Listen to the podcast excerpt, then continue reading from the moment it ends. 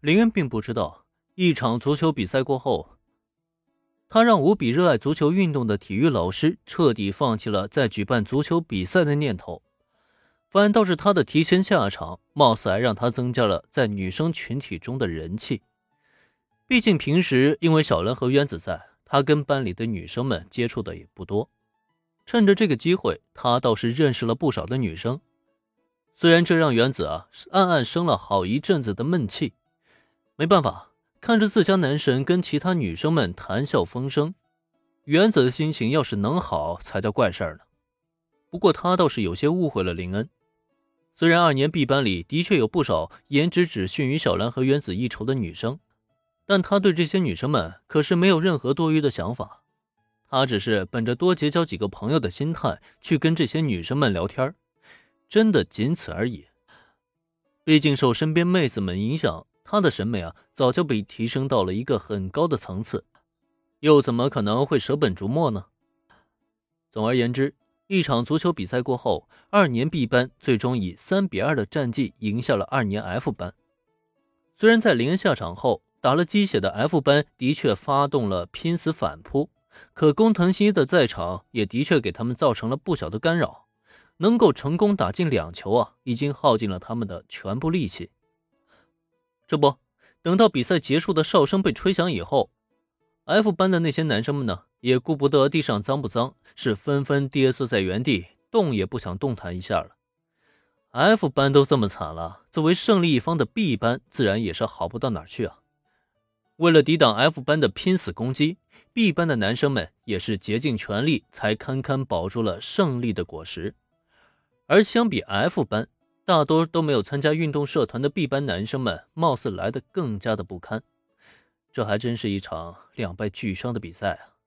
瞧瞧那一脸垂头丧气的工藤新一，林恩就不由得暗暗摇头。这年轻人的胜负心啊，还是太强了。只是一场小小的比赛而已，至于这么拼命吗？就算是输了又如何呢？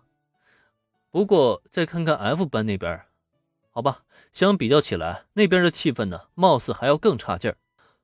之前大声呐喊姻缘的三浦优美子是压根就没有脸继续留在这里，拉着他的朋友们就跑了，连燕山损人都没顾得上。哎呀，果然是年轻人啊，把面子看得比什么都重，胜负心那么强，可不是什么好事儿啊。算了，林恩呢也不是个糟老头子，也没有必要发出那么多的感叹来。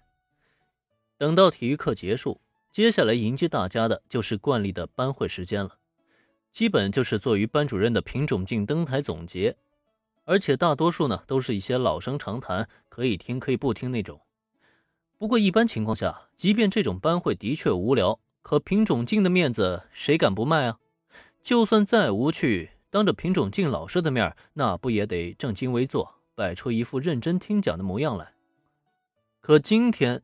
当品种镜站在讲台前，按照惯例总结上一周的大事小事之际，却发现讲台下的男生们竟是一个个的蔫头耷脑的，没有半分的精神，这让他不由得很是疑惑。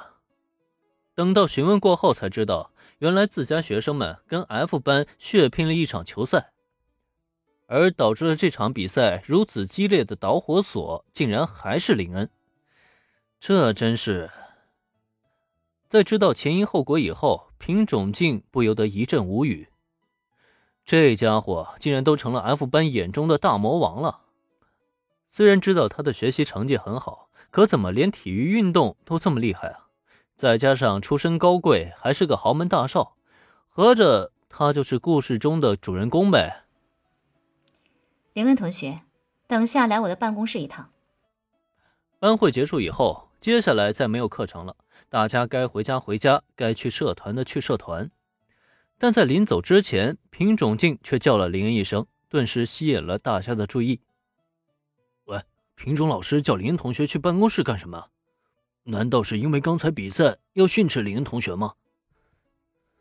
不知晓内情的学生们只能这般思考着，但林恩却知道，静可爱找自己啊，压根儿就不是为了这种小事情。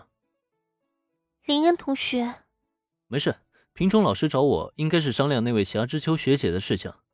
你们是去社团，还是跟我一起过去看一看？